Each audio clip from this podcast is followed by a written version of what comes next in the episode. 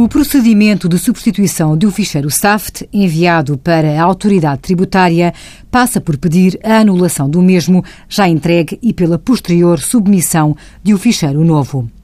O simples envio de um ficheiro para o mesmo período não resulta na substituição do ficheiro já entregue para esse período.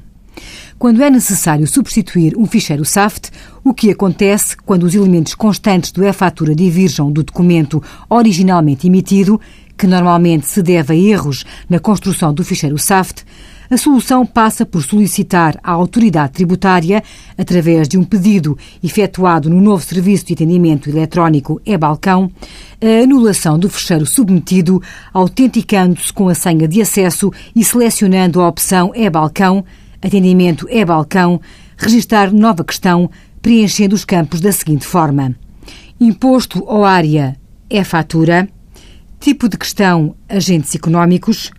Questão: correção de ficheiros.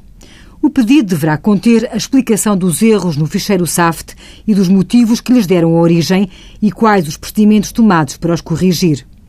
Por outro lado, deve identificar-se quais os períodos a serem substituídos e o respectivo número identificador do fecheiro que poderá consultar no site do e-fatura. Também deve ser indicada a empresa produtora de software, o seu número de contribuinte e qual o número do certificado no caso de software certificado.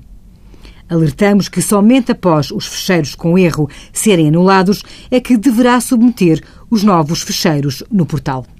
Envie as suas dúvidas para conselhofiscal.tsf.toc.pt.